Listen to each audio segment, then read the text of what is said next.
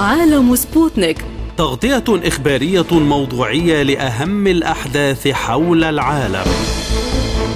يلقي الضوء على أهم الأخبار السياسية والاقتصادية. والرياضية.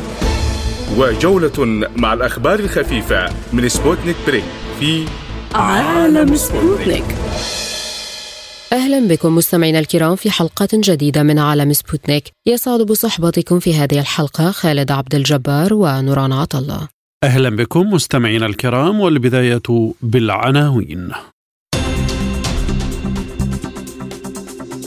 احتجاجات ضد الرئيس التونسي قبل أيام من الانتخابات التشريعية واشنطن تؤكد دعمها جهود المبعوث الأممي إلى ليبيا من أجل الوصول للانتخابات. بشكل مفاجئ الجيش الإسرائيلي يطلق تمرين شتاء ساخن على الجبهة الشمالية. اقتصاديا سقف أسعار الغاز يشعل الخلاف داخل الاتحاد الأوروبي. ورياضيا العرب يتوحدون حول منتخب المغرب الذي يتأهل كأول فريق عربي للمربع الذهبي بتاريخ المونديال.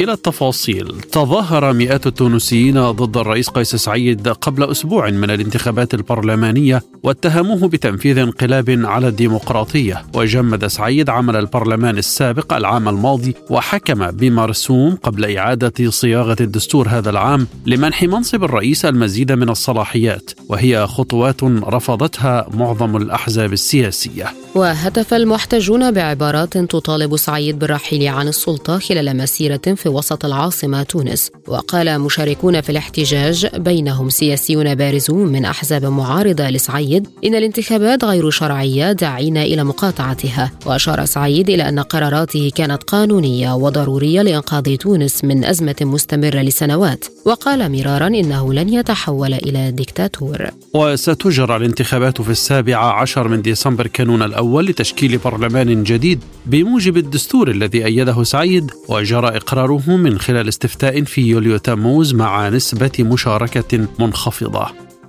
من تونس ينضم إلينا محسن النابتي القيادي بالتيار الشعبي التونسي. أستاذ محسن لماذا إذن يشكك المحتجون في شرعية الانتخابات القادمة؟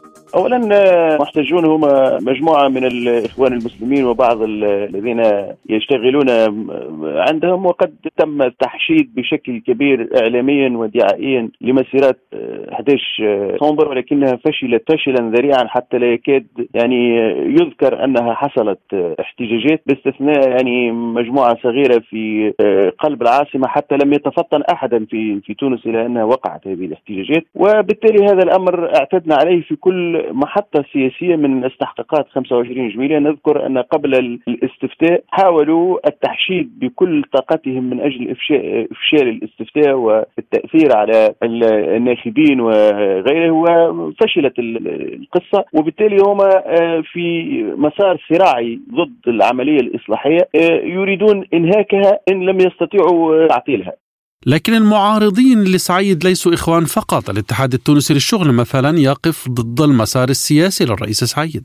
لا الأمر يختلف. في الاتحاد العام التونسي للشغل هناك وضع اجتماعي صعب في تونس والاتحاد كمنظمة نقابية وربما من أكبر المنظمات النقابية في الوطن العربي طبعا علاقتها بالسلطة تتأثر سلبا أو ايجابا كلما كان الوضع الاجتماعي سيئا. والاتحاد لم يخرج ضد الاستحقاقات السياسية وإن كان له بعض المواقف ولم يقترب من هؤلاء. وخليني أقول لك وللمستمعيكم في الوطن العربي أن واحدة من نقاط قوة الرئيس قيس سعيد هي معارضيه لأن معارضيه في المخيال الشعبي التونسي هم شرذمة معناها من من الذين أذاقوا الشعب التونسي الويلات وأطاحوا بكل أحلامه طيلة عشر سنوات وبالتالي جزء من صبر التونسيين الكبير والغير مسبوق على الرئيس قيس سعيد وتفهمهم وبرغم كل الظروف الصعبة التي يعيشها التونسيون على المستوى الاقتصادي والاجتماعي هو لما وجود مثل هؤلاء المعارضين لأنهم يذكرون التونسيين بالمعارضة العراقية التي جاءت على ظهور الدبابات ويذكرونهم بالمعارضة السورية التي حطمت بلادها والمعارضة الليبية التي حولت ليبيا إلى دمار. نفس الأفكار ونفس الوجوه ونفس المنظومة. وبالتالي الشعب التونسي شعب استوعب استوعب الدرس في السنوات السابقة. وواحدة من نقاط قوة الرئيس قيس سعيد هي هؤلاء المعارضين. طيب هنا أستاذ محسن الرئيس سعيد لا تهمه التظاهرات أو الاحتجاجات فهو ماض في طريقه، كيف تعلق؟ القضية هو ما يجب أن يهم الرئيس قيس سعيد هو الشعب التونسي وما يجب أن يهم الرئيس قيس سعيد هو استحقاقات التونسيين. الآن الرئيس قيس سعيد أعتقد أنه بانتخابات السابع عشر من ديسمبر في, في الأسبوع القادم يكون الرئيس قيس سعيد قد أوفى تقريبا بكل الالتزامات السياسية التي وعدها في خارطة الطريق التي أعلنها للتونسيون في ديسمبر الفارط وهي إعادة كتابة الدستور والاستفتاء عليه ثم الذهاب إلى انتخابات تشريعية جديدة على قانون انتخابي جديد وقد يكون أوفى بذلك وخرجنا من الوضع السياسي الاستثنائي آه، تقريبا بشكل شبه آه، كامل. المرحلة القادمة التي على الرئيس قيس سعيد وعلى كل منظومة الحكم القادمة برلمان ورئاسة وحكومة هي الإنجاز التنموي لتونس، تونس تحتاج إلى مشروع تنموي كبير، تحتاج إلى نقلة نوعية، تحتاج إلى حلم للتونسيين أن تتحول تونس إلى آه، دولة نامية ناميه حقيقة وتتحول إلى آه، دولة آه، وخاصة وان تونس تحتكم على امكانيات جبارة وموقع استراتيجي مهم وهي قادرة في ظرف قياسي جدا على أن تتجاوز كل هذه المعضلة الاقتصادية وهذا يجب أن يكون أولوية الرئيس قيس سعيد بالنسبة إلى معارضيه أعتقد أنه آه، سيستمرون باعتبار أن هؤلاء واجهة لمصالح في الداخل ومصالح في في في الخارج. ولكن الرهان الحقيقي هو الرهان على المستقبل والرهان على الشعب التونسي. ويعني تونس لن تتراجع. تراجع على مسألة الحريات والديمقراطية هذه مسألة آه، أكيدة. وفي المقابل تونس عليها أن تتقدم باتجاه التنمية الشاملة. هذا هو جوهر المعركة المستقبلية لأنه أي نظام في العالم إذا لم يحقق الرفاه لشعبه لم يحقق تعليم راقي وصحة راقية وخدمات وتشغيل فهو يقف على أرض هشة مهما كانت شرعيته ومشروعيته السياسية. لذلك المعركة القادمة هي شرعية الإنجاز بالنسبة للرئيس قيس سعيد ولكل منظومة الحكم القادمة هو إنجاز الاستحقاقات التي انتظرها التونسيون طويلا. التونسيون المصريون يعانون الآن كثيرا من غلاء الأسعار يعانون من نسب بطالة مرتفعة يعانون من كثير من الإشكاليات كثير من القطاعات الإنتاجية في تونس صناعة فلاحه تم تحطيمها تحطيما كامل في العشر سنوات الفارطة. استولت عصابات الاقتصاد الأسود للإخوان والعصابات والمافيا على الاقتصاد التونسي. كل هذا يتطلب جهد كبير. التونسيون يتفهمون أن مأساة عشر سنوات تتطلب جزء جهد كبير حتى يتم إصلاحها. ولذلك حان الوقت للرئيس قيس سعيد وحان الوقت لجميع التونسيين. التونسيين أن يبنوا حلما مشتركا وتونس قادرة على النهوض هذا هو المعركة القادمة ليست مع المعارضة المعركة القادمة هي مع المستقبل المعركة القادمة هي معركة التنمية. لكن هل لهذه التظاهرات أي تأثير على الانتخابات القادمة؟ تأكد أن الأمر آه، ليس له أي تأثير. باعتبار كما قلت لك أن معارضه الرئيس قيس سعيد ليست المعارضة المطلوبة آه، التي ربما يترجاها التونسيون أو يمكن أن يسير خلفها التونسيون. هؤلاء هم منظومة الحكم المنهارة التي أذاقت التونسيون الويلات وبالتالي تسميتهم حتى بالمعارضة تقريبا لا تجوز في الكثير منهم على الأقل أو الفاعلين منهم. هؤلاء يعني النواة الصلبة لكل هذا الفعل الإعلامي والضغط الخارجي وغيره هم الإخوان المسلمين وبعض العناصر الليبرالية العميلة عندهم منذ سنوات طويلة حتى ما قبل 2011 وهؤلاء في نظر التونسيون لا يشكلون لا يشكلون معارضة هؤلاء عصابة تدافع عن مصالحها وتريد أن تعود للحكم ولو على جثة الدولة التونسية مثل ما حصل في كثير من الأقطار العربية حيث سووا دولهم بالأرض في مقابل أن يكون لهم حتى مدينة يحكمونها وبالتالي في مخيال التونسي هؤلاء ليس معارضة. يعني وبالتالي لا يحظون بأي آه، تعاطف وبأي دعم شعبي بل بالعكس أقول لك وأعيد واكرر هذا الأمر وأنا أقوله دائما أن واحدة من العوامل التي تجعل الشعب التونسي يصبر والشعب التونسي يدعم والشعب التونسي يقف إلى جانب الرئيس قيس سعيد هو هذه الوجوه التي تسمي نفسها معارضة.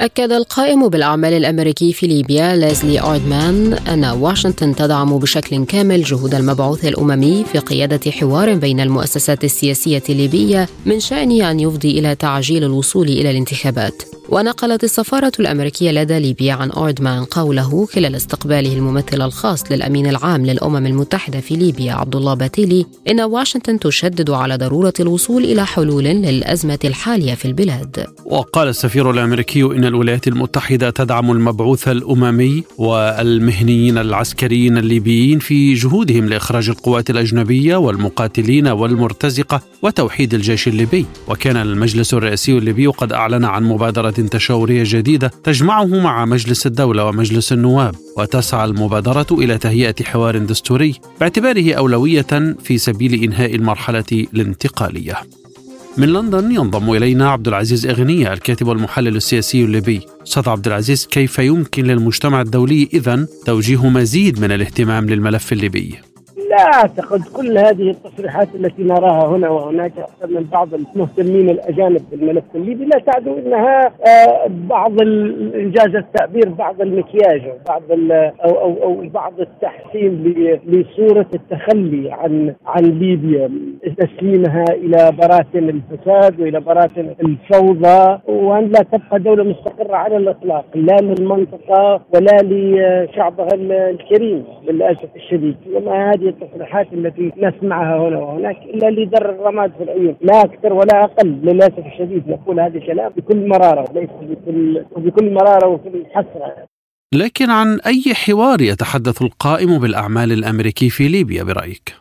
لا يوجد حوار حقيقي في ليبيا. ما يوجد هو حكومة الأمر الواقع لأن هذه التصريحات عن عدم وجود حكومة أخرى الحكومة الوحيدة التي ستكون موجودة هي حكومة عبد الحميد السيدة الغارقة في الفساد وبالتالي عن أي حوارات يتحدث والعالم منشغل بأزمات أخرى. يعني يحاول أن يقدم الدعم للمبعوث الأممي الذي للأسف الشديد فشل حتى في انعقاد اجتماع كان مقرر له ما بين رئيس البرلمان ورئيس مجلس الدولة من أجل القاعدة الدستورية. وكأننا نبحث عن الكنز المفقود الذي أصبح اليوم هو القاعدة الدستورية أو الاستفتاء على الدستور. كل هذه الأشياء للأسف الشديد لا تخدم القضية الليبية.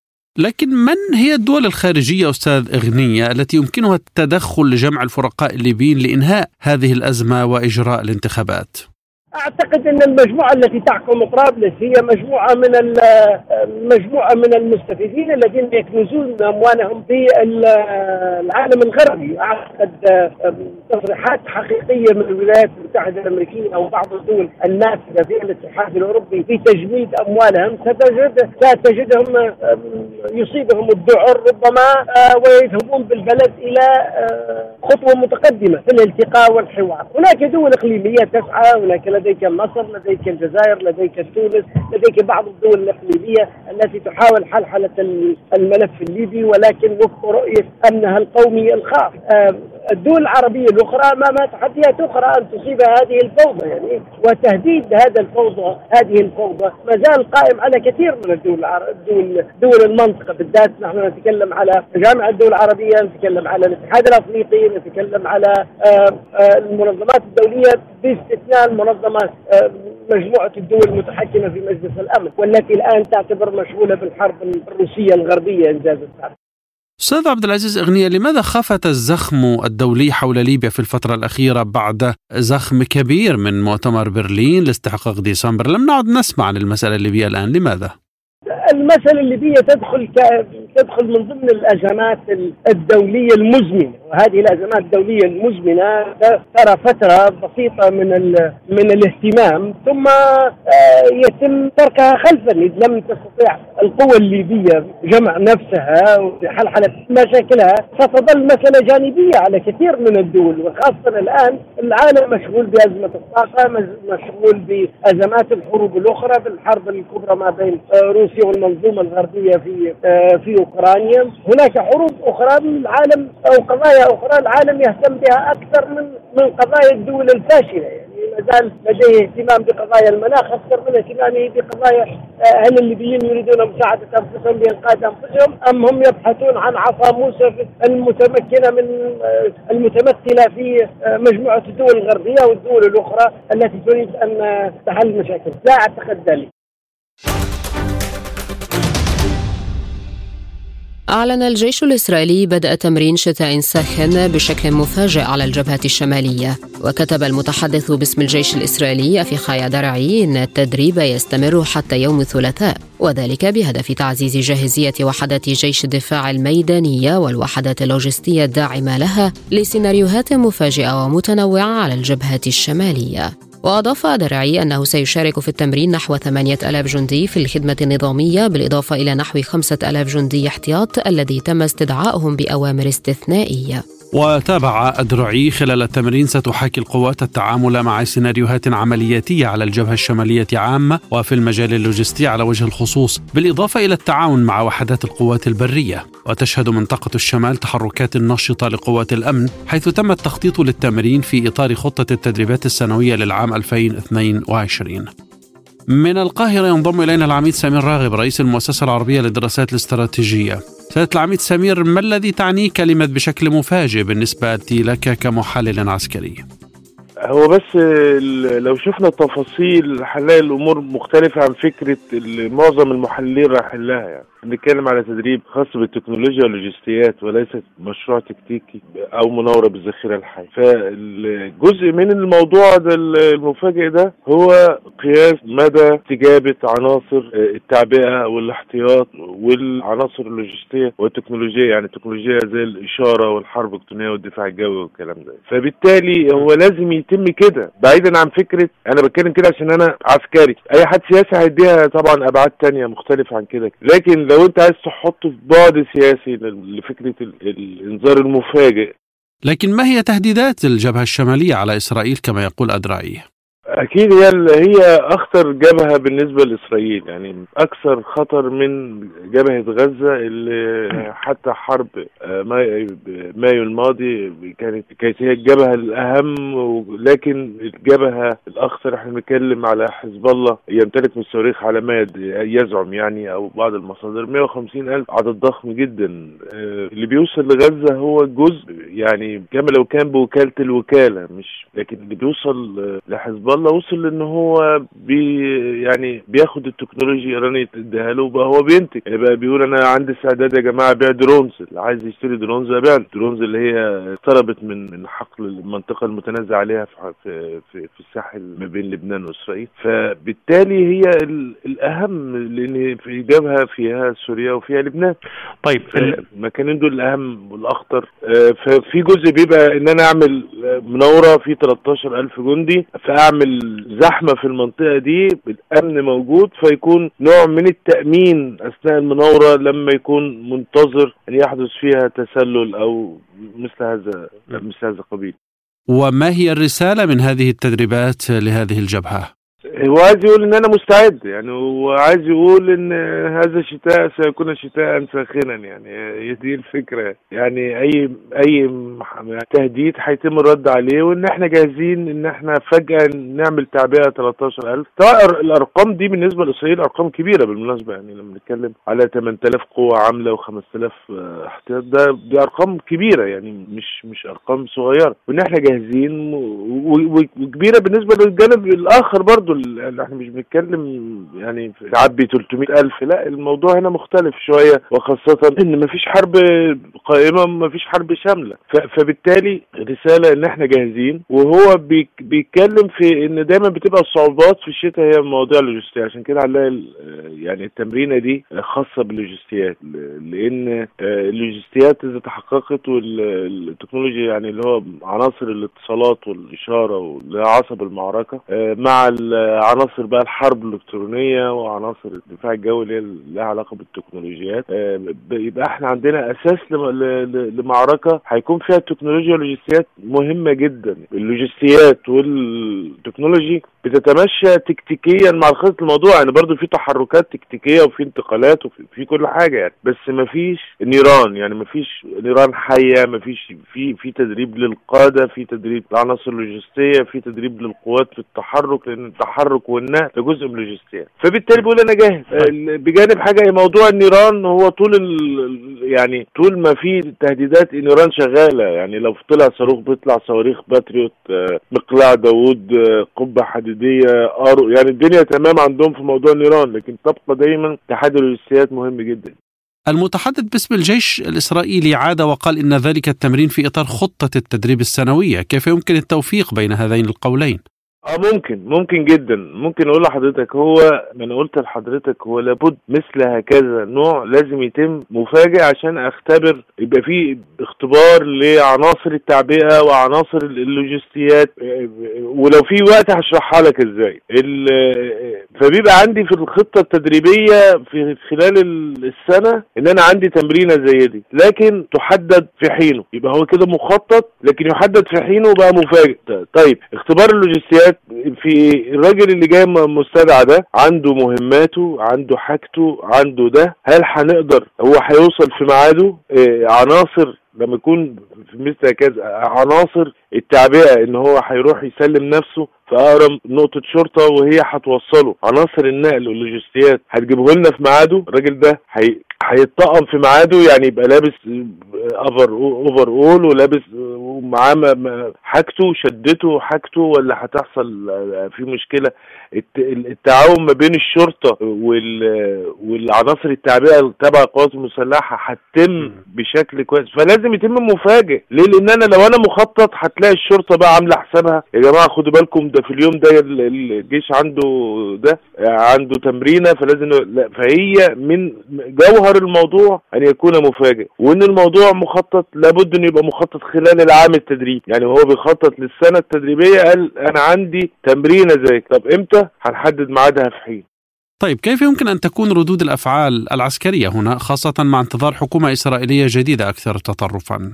ما ما يعني أعتقد هيتم الرد عليها حزب الله هيرد يرد عليها بتمرينه برضه.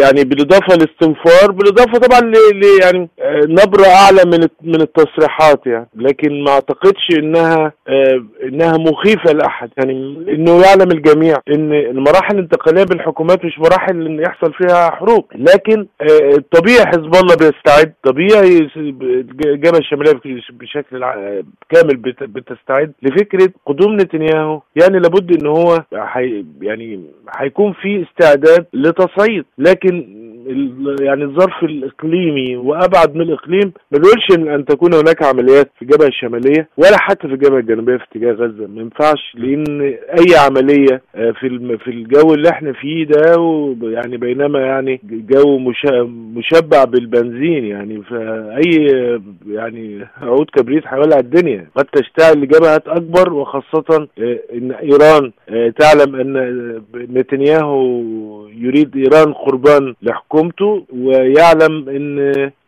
أمريكا لا ترغب في حرب في المنطقة والجميع يعلم أن روسيا يعني لن تسمح لوكالة وحليف مهم مثل إيران أن يهدد من إسرائيل. فاصل قصير ونذهب معكم بعدها في جولة إخبارية حول العالم. عالم سبوتنيك يغطي جميع الأحداث السياسية والاقتصادية والرياضية حول العالم. على مدار ساعة تتابعون عالم سبوتنيك مع أهم خبراء التحليل السياسي والاقتصادي. نقترب معكم في متابعة دقيقة من القضايا السياسية والاقتصادية. كما نستعرض أهم الأخبار الرياضية والفنية والبيئية. انتظروا عالم سبوتنيك أيام الجمعة والسبت والأحد من كل أسبوع. ملفات ساخنة. برنامج يسلط الضوء على أهم القضايا الحرجة في العالم. في ملفات ساخنة نستعرض القضايا مع جميع الأطراف ومن كل الزوايا لاستجلاء الحقيقة. ملفات ساخنة. يستضيف أهم الخبراء وأجرأ الضيوف. تابعوا ملفات ساخنة مع راديو سبوتنيك أيام السبت والثلاثاء والخميس من كل أسبوع. عالم سبوتنيك مستمر معكم وهذه جولة إخبارية حول العالم.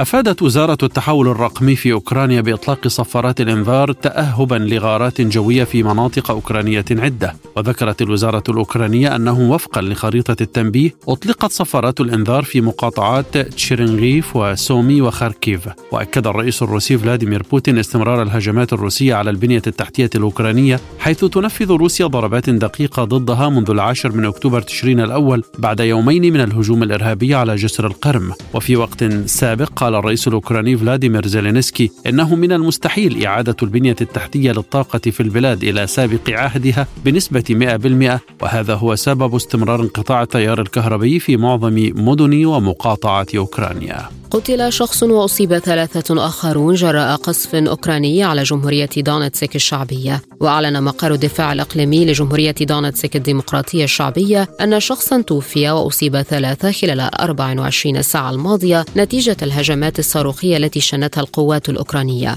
وكان مراسل وكالة سبوتنيك قد أفاد بأن القوات الأوكرانية هاجمت مدينة دونتسك باستخدام قاذفات صواريخ متعددة من طراز بي ام 21 جراد كشف ممثل شركة غاز بروم الروسية أن الشركة تزود أوروبا بالغاز عبر محطة سودجا بنحو 42 مليون متر مكعب فاصل 6 من عشرة والذي ما زال يعمل بعد استهداف نورد ستريم 1 و2 وقال ممثل الشركة للصحفيين إن طلب الضخ عبر سوخرانيفكا رفضه الجانب الأوكراني حيث تقوم غاز بروم بتزويد الغاز الروسي من أجل عبوره لأراضي أوكرانيا بالمقدار الذي أكده الجانب الأوكراني عبر نظام المعلومات في محطة سودجا يوم الحادي عشر من ديسمبر كانون الأول. وأعلنت الشركة المشغلة لخط أنابيب الغاز التيار الشمالي 2 في السادس والعشرين من أيلول سبتمبر الماضي عن وقوع حادث في خط الأنابيب بمياه الدنمارك قرب جزيرة بورنهولم مشيرة إلى أنها أنشأت منطقة آمنة حول مكان الحادث بمساحة يبلغ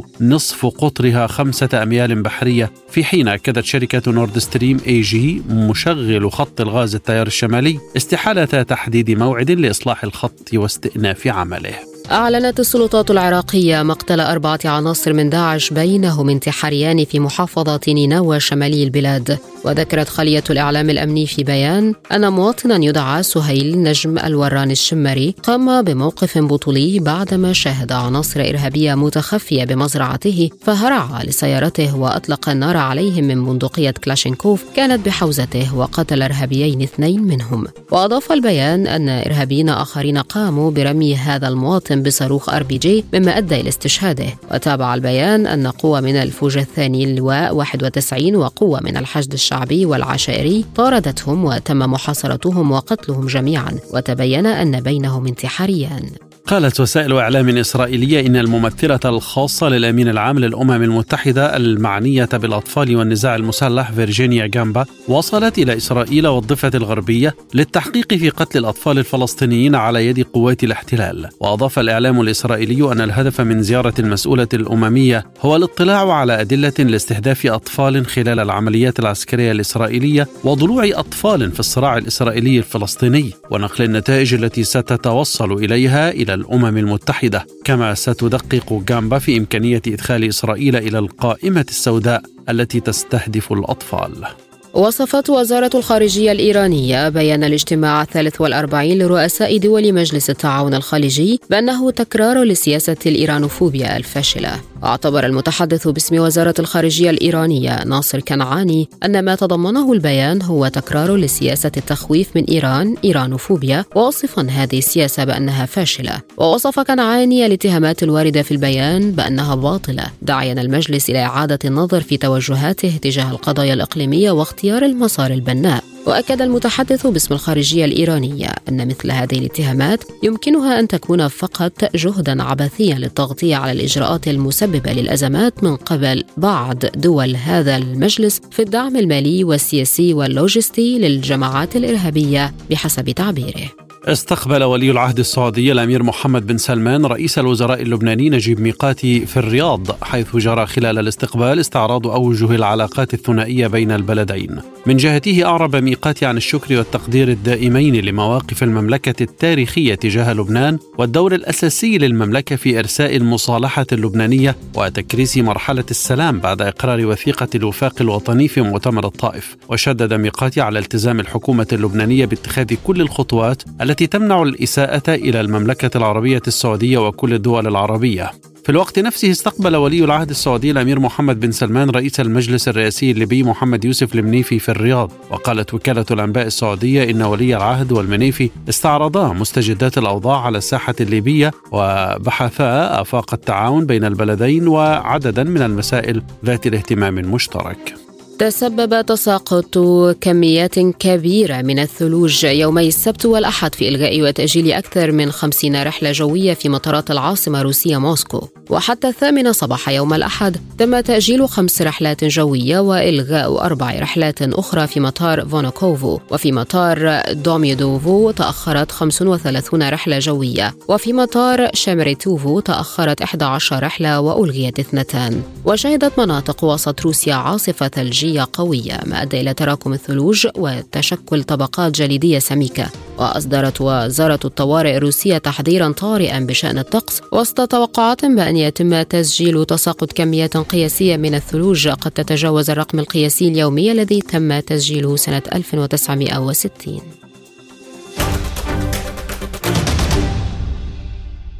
والآن إليكم تذكرة بأبرز عناوين عالم سبوتنيك لهذا اليوم.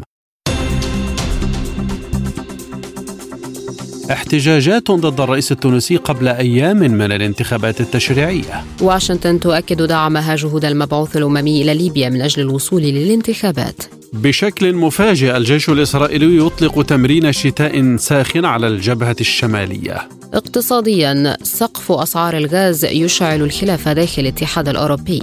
ورياضيا العرب يتوحدون خلف منتخب المغرب الذي يتأهل كأول فريق عربي للمربع الذهبي في تاريخ المونديال.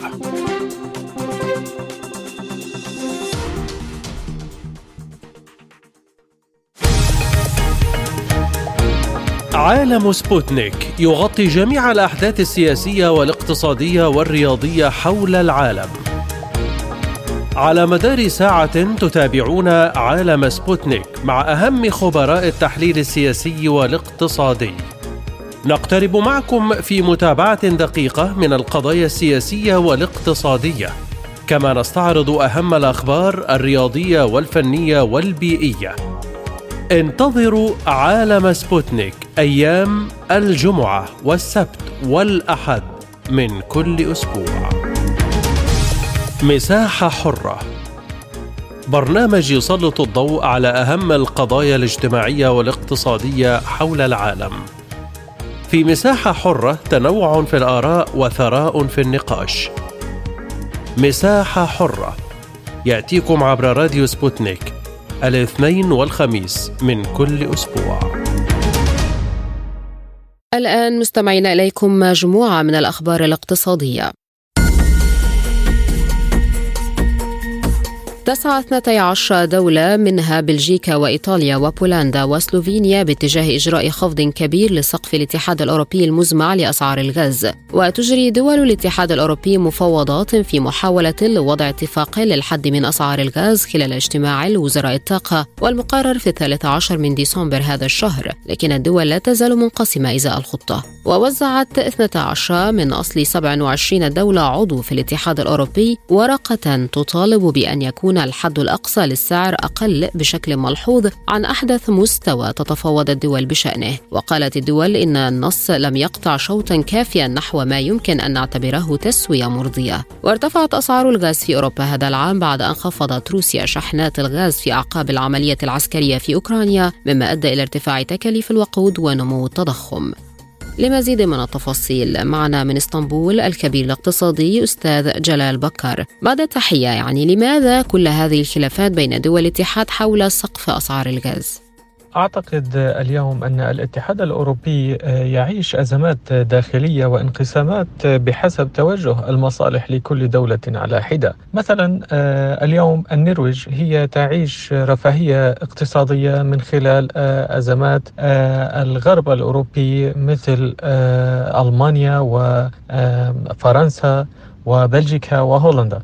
آه، مثلا لدينا بعض آه، من آه، الدول المستفيدة من هذه الأزمات ولدينا جمهور آخر هو المتضرر من هذه الأزمات، لكن اليوم أعتقد أن رؤية الاتحاد الأوروبي لمنظومه الاتحاد الأوروبي لم تعد كما هي سابقا، وأعتقد هي الآن في خطورة الانقسامات الاقتصادية والآن بدأت السياسية، ولدينا مثلا على سبيل المثال الأزمة الإيطالية الفرنسية والكثير منها من صفقات الأسلحة وغيرها من مصادر الطاقة وأيضا بعض الملفات مثل المهاجرين وغيرها هي تزيد من انقسامات الاتحاد الأوروبي لأن الاتحاد الأوروبي دائما ما كان يصدر أزمات وهو غير معتاد على استقبال مثل هذه الأزمات من المستفيد من ارتفاع أسعار الغاز من الدول الأوروبية ومن المتضرر؟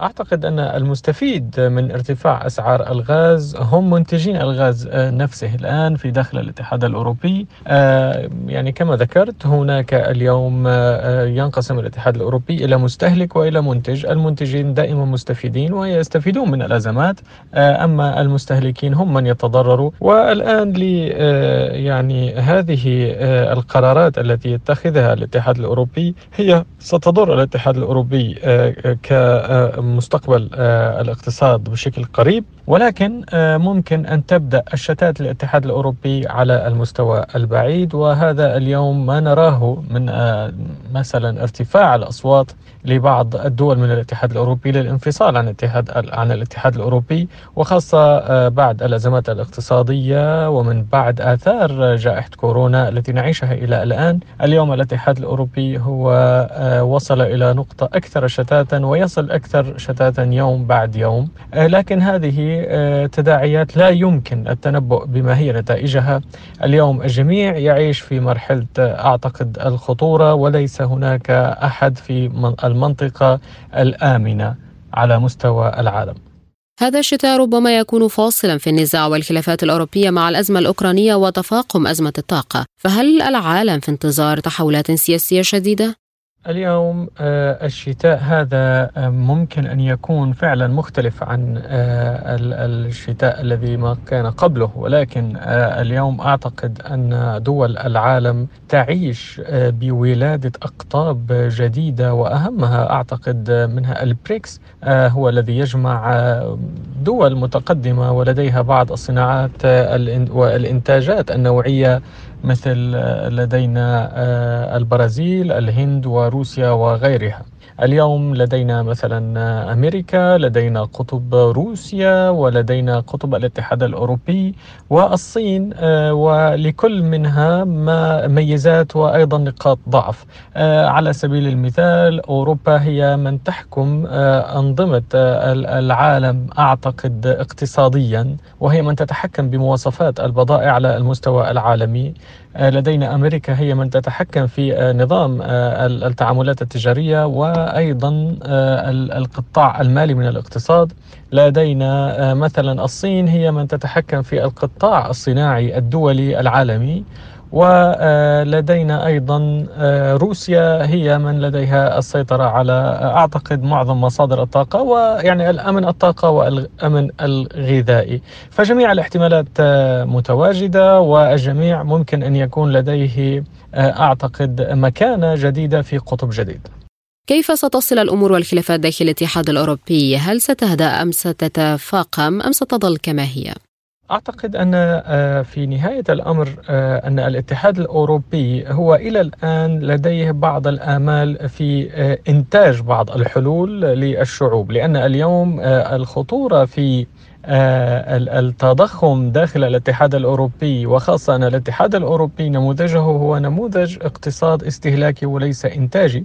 لذلك سيضاعف هذه الأزمات. لدينا اليوم أزمات المهاجرين لدينا أزمات مثلا الطاقة لدينا أزمات سياسية دولية.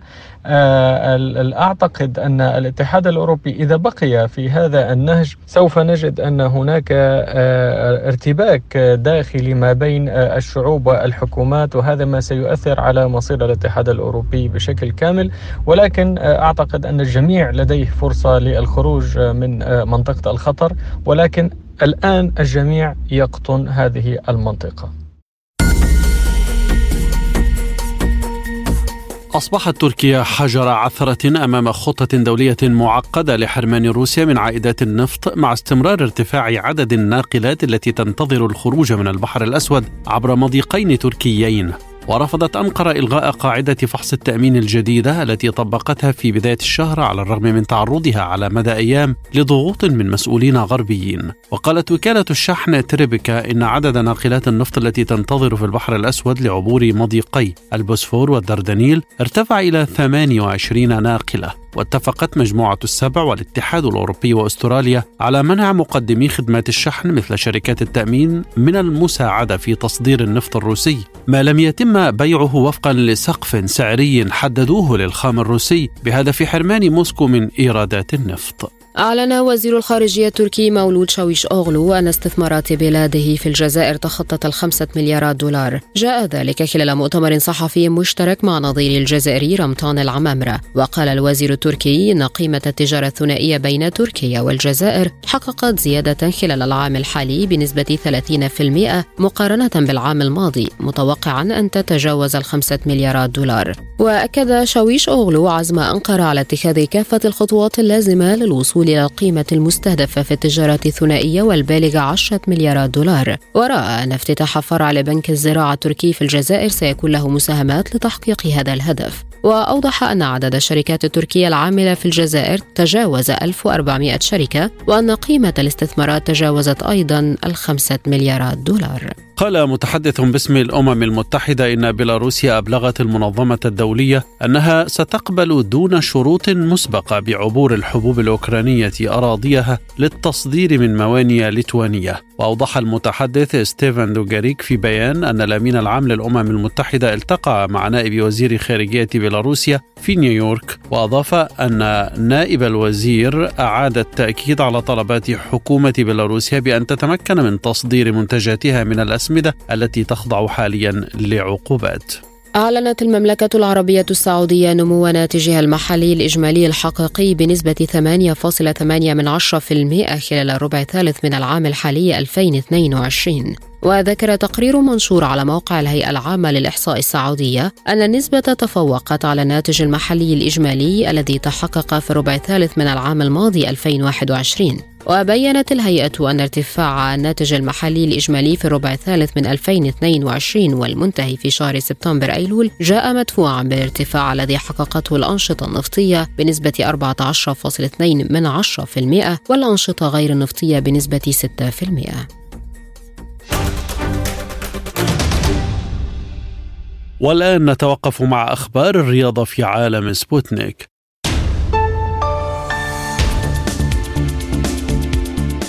أصبح المنتخب المغربي أول منتخب عربي وإفريقي يبلغ نصف نهائي كأس العالم. بفوزه على نظيره البرتغالي بهدف دون رد في ربع نهائي مونديال قطر. وعلى ملعب الثمامة في الدوحة سجل يوسف النصيري هدف المباراة الوحيد في الدقيقة الثانية والأربعين مانحا القارة السمراء البطاقة الأولى في تاريخها إلى دور الأربعة للعرس العالمي. ومع تقدم المنتخب المغربي في مباراة تلو الأخرى توحدت الشعوب العربية العاشقة لكرة القدم خلف أسود الأطلس حيث أصبحت الأعلام المغربية تباع في شوارع الكثير من العواصم العربية كما يلتف المئات حول الشاشات في الأندية والمقاهي لتشجيع المغرب. ويلتقي منتخب المغرب في الدور قبل النهائي أمام منتخب فرنسا الأربعاء القادم على ملعب البيت في الخور. وواصل المنتخب المغربي تسجيل اسمه بأحرف من ذهب في النسخة الحالية. وكما كان المنتخب المغربي أول بلد عربي وإفريقي يبلغ الدور الثمن النهائي فعلها مرة ثانية وبات أول منتخب عربي وإفريقي يبلغ الدور نصف النهائي. لمزيد من التفاصيل معنا من باريس الصحفي الرياضي أستاذ آدم جيرة بعد التحية ما هي أسباب هذا الإنجاز المغربي وبلوغ الدور قبل النهائي؟ يعني أسباب هناك مجموعة من العوامل متعددة جعلت من المغرب يصل إلى هذا الإنجاز التاريخي في المونديال أعتقد بأن المنتخب المغربي آمن منذ اللحظة الأولى بحظوظه. وآمن بقدراته وبإمكان إمكانات لاعبه وكان هناك حالة من التواصل والتحفيز من المدرب استطاع أن يزرع روح الإرادة والثقة في النفس في هذا المنتخب. وهو إفريقي مؤمن بأن المنتخبات الإفريقية التي سبق لها أن وصلت إلى المونديال ولم تتجاوز ربع النهائي كانت دائما تعاني من المشكل الرئيسي لهذه المنتخبات كانت الذهنية. تدخل بعقلية هجانية أمام اسم كبير فرنسا أو البرازيل أو إسبانيا تدخل بهذه العقلية، هو أراد أن يكسر هذا الجدار ويقول للاعبين المغاربة لأنهم في النهاية هم كلهم أو غالبية هؤلاء ترعرعوا في أوروبا تعلموا شربوا من الكرة الأوروبية ويلعبون في أندية أوروبية، أعتقد بأن الفوارق كانت فقط تكمن من الجانب الذهني وهذا ما استطاع المنتخب المغربي أن يتغلب عليه. علاوة على أنه يمتلك كوكبة من اللاعبين الممتازين ويعرف نقاط قوته نقاط القوة تكمن في الخط الدفاعي هو لديه أحسن دفاع في المونديال حتى الحين وأيضا أسلحة فتاكة في الهجوم وبعض الأسماء نجوم في أنديتهم في العالم اليوم حكيم زياش أشرف حكيمي. هذا الخليط بين ما يسمى باللاعبين المحليين الذي استطاع وليد الرقراقي أيضا أن يؤسسه واللاعبين الذين يأتون يعني من الأندية الأوروبية جعل من هذا المنتخب قادر على المجابهة في بطولة المونديال التي نعلم بأنها في السنوات الأخيرة لم تعد تعتمد على كرة القدم. بمفهومها من يسيطر يفوز لا لا أصبحت هناك عوامل كثيرة تتداخل تسمح لهذا المنتخب أو ذاك أن يفوز منها العامل الجماهيري الذي يصب في خانة المنتخب المغربي. هناك جماهير تابعناها كثيرة في الدوحة وبعد ذلك جماهير مغربية أضيفت إليها جماهير عربية وهذا التشجيع الذي أشرت إليه هذه كلها عوامل جعلت من المنتخب المغربي اليوم يخلق ما يسمى بالمفاجأة الموندياليه لكنه هو بدأها منذ البداية. تعادل مع الكروات اخرج البرازيل. استطاع هذا المنتخب أن يفوز على البرتغال على بلجيكا على إسبانيا يعني لم يصل هنا وصول المنتخب المغربي إلى هذا الحد ليس وليد الصدفة. كيف ترى الإنجاز الذي حققه وليد رجراجي خاصة وأنه أول مرة يتولى تدريب منتخب وطني؟ يعني هو ما قام به وليد. هذا المنتخب بناه إذا صح القول بدأ العمل عليه وحيد خليلوزيتش. وليد قام بنقطة مهمة. هو الحكم المعاصر اليوم ليس فقط الجانب التكتيكي. التعامل مع اللاعبين الجانب النفسي التواصل مع اللاعبين. هذه المهمة هذا الجديد الذي أتى به وليد ونجح في رهانه. عاد لاعبين لاعب مثل حكيم زيداش كان خارج المنتخب المغربي عاده وأقنعه. وحتى عندما تلاحظين حكيم زياش اليوم كيف يتحرك في الملعب يدافع حاجة غريبة يعني ما لم نعتدها على هذا يعني وليد استطاع لديه نفس عقلية هؤلاء اللاعبين وهو يفهمهم ويفهمون لذلك استطاع أن يكسر حاجز كبير وعامل التواصل أثبت بأنه مهم جدا وكسر عقدة ما يسمى بالمدرب الأجنبي. قد لا يحتاج تحتاج المنتخبات الإفريقية لمدرب أجنبي وعلى فكرة أول مرة نشهد مونديال بمدربين محليين. هذه خطوة آه، يشاد بها لأن هذه منتخبات محلية إفريقية وطنية يجب أن تكون تعطى الثقه لمدرب وطني. إذا كان هناك أسماء يعني يمكنها أن تقوم بذلك ولدينا في إفريقيا أسماء يمكنها أن تدرب. وليد الحين قام بإنجاز كبير جدا. الحين التحدي سيكون هو بغض النظر عن النتيجة التي ستحصل للمنتخب المغربي في مباراته أمام فرنسا في القادم يعني نتمنى أن يعني يذهب إلى البعيد حتى لما لا التتويج لكن بغض النظر عن ما سيحصل المغرب فاز. فاز بأمور كثيرة في هذا المونديال.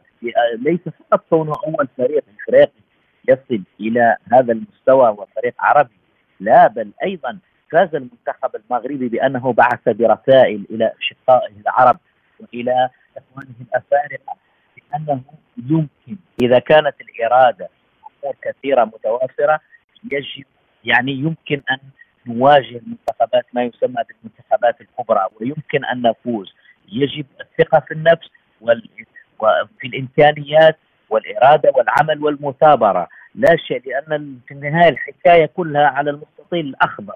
وهذا ما أثبته المنتخب المغربي الحين المواصله على هذا المشوار، هذا أعتقد بأنه هو الرهان والتحدي أمام وليد الركراكي بغض النظر عن النتيجة.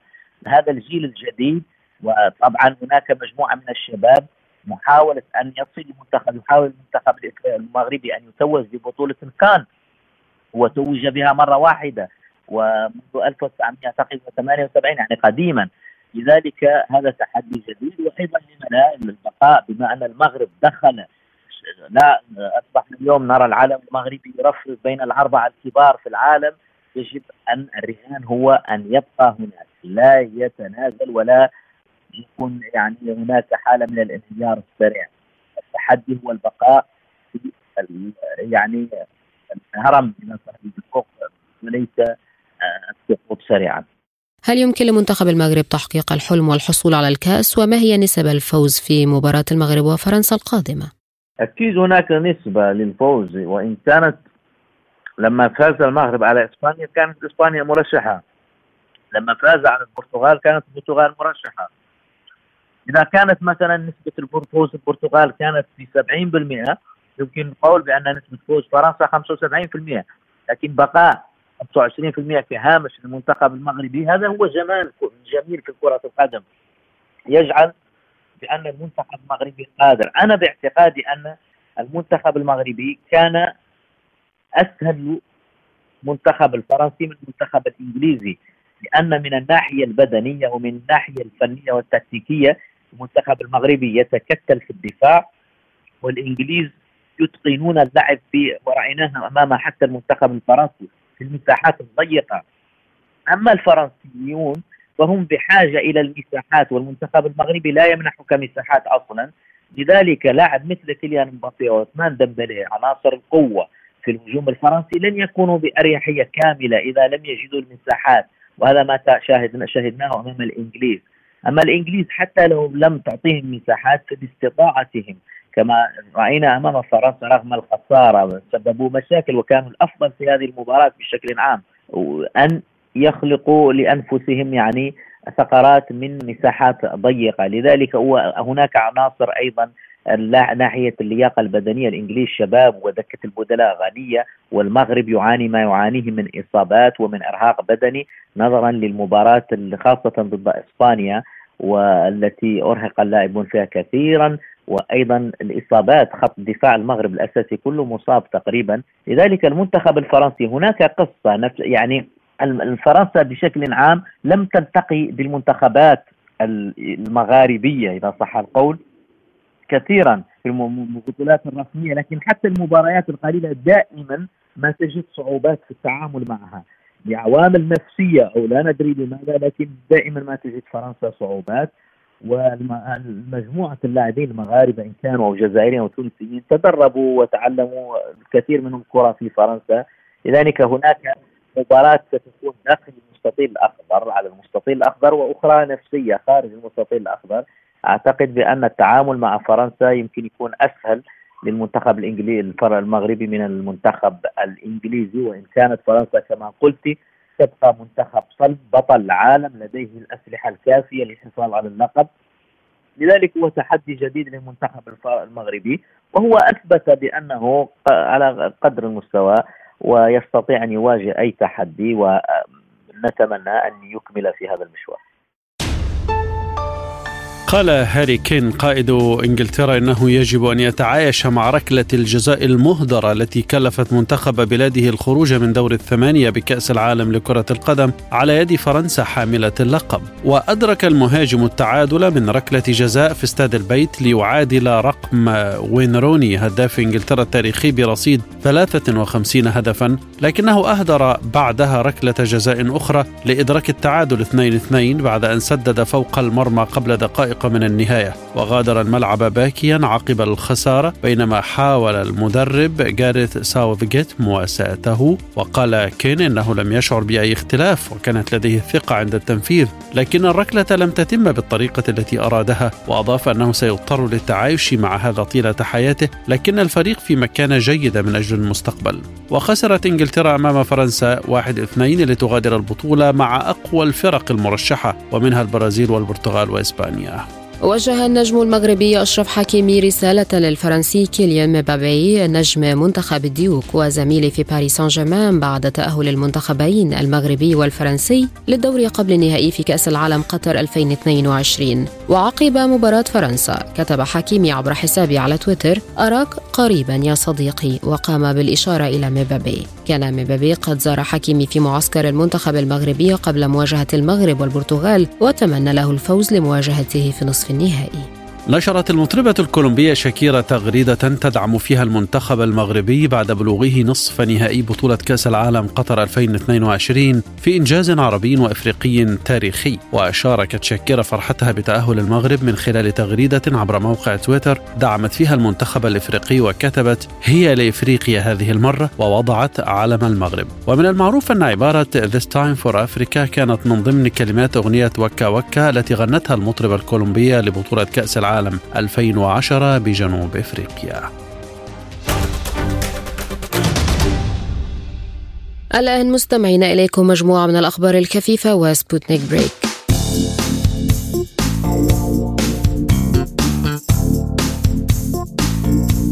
في مهمة هي الأولى عربيا والرابع عالميا انطلق المستكشف الفضائي الإماراتي راشد نحو القمر الأحد في رحلة تستغرق خمسة أشهر. ومن المقرر أن يهبط المستكشف الفضائي الإماراتي راشد على سطح القمر في أبريل 2023 ويحمل المستكشف راشد مركبة الهبوط اليابانية هاكوتو آر على متن صاروخ الإطلاق سبيس إكس فالكون 9 لتسجل الإمارات إنجازا جديدا في قطاع الفضاء كونها المهمة الأولى عربيا. وتبلغ مدة المهمة العلمية يوما قمريا واحدا أي ما يعادل 14 يوما من مثيلاتها على كوكب الأرض. وستأخذ المركبة الفضائية طريقا منخفض الطاقة إلى القمر بدلا من الاقتراب المباشر. وكان قد تم تأجيل المحاولة الأولى مسبقا مما سمح لشركة شركة سبيس أكس بإجراء بعض الفحوصات الإضافية قبل إطلاق المركبة. وثق المتحف الرياضي المقام بمحافظة جدة على مدى شهرين تاريخ الرياضة من خلال أخذ زواره في رحلة ملهمة عبر تاريخ وإرث الرياضة حول العالم. تزامنا مع إقامة كأس العالم في دولة قطر.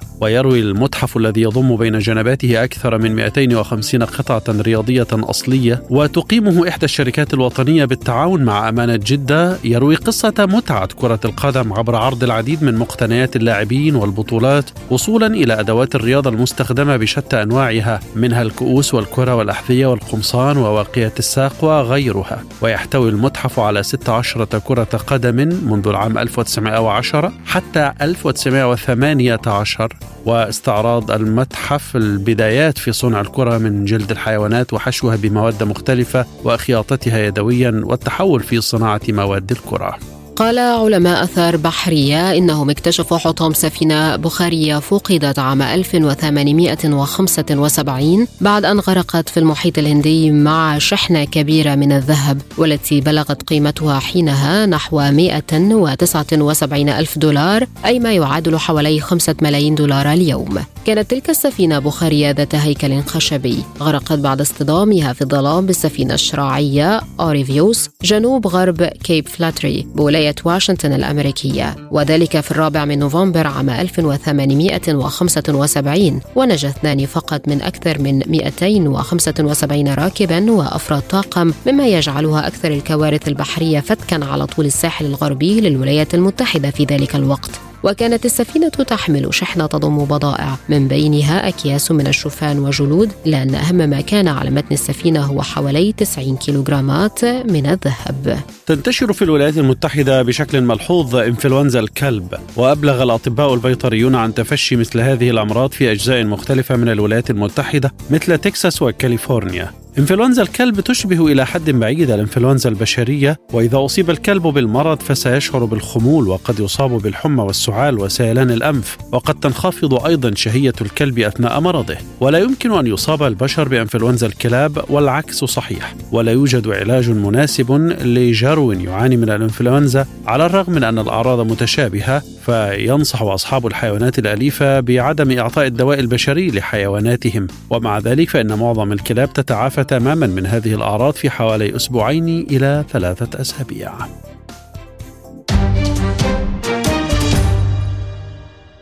في الختام إليكم تذكرة بأهم ما جاء في عالم سبوتنيك لهذا اليوم.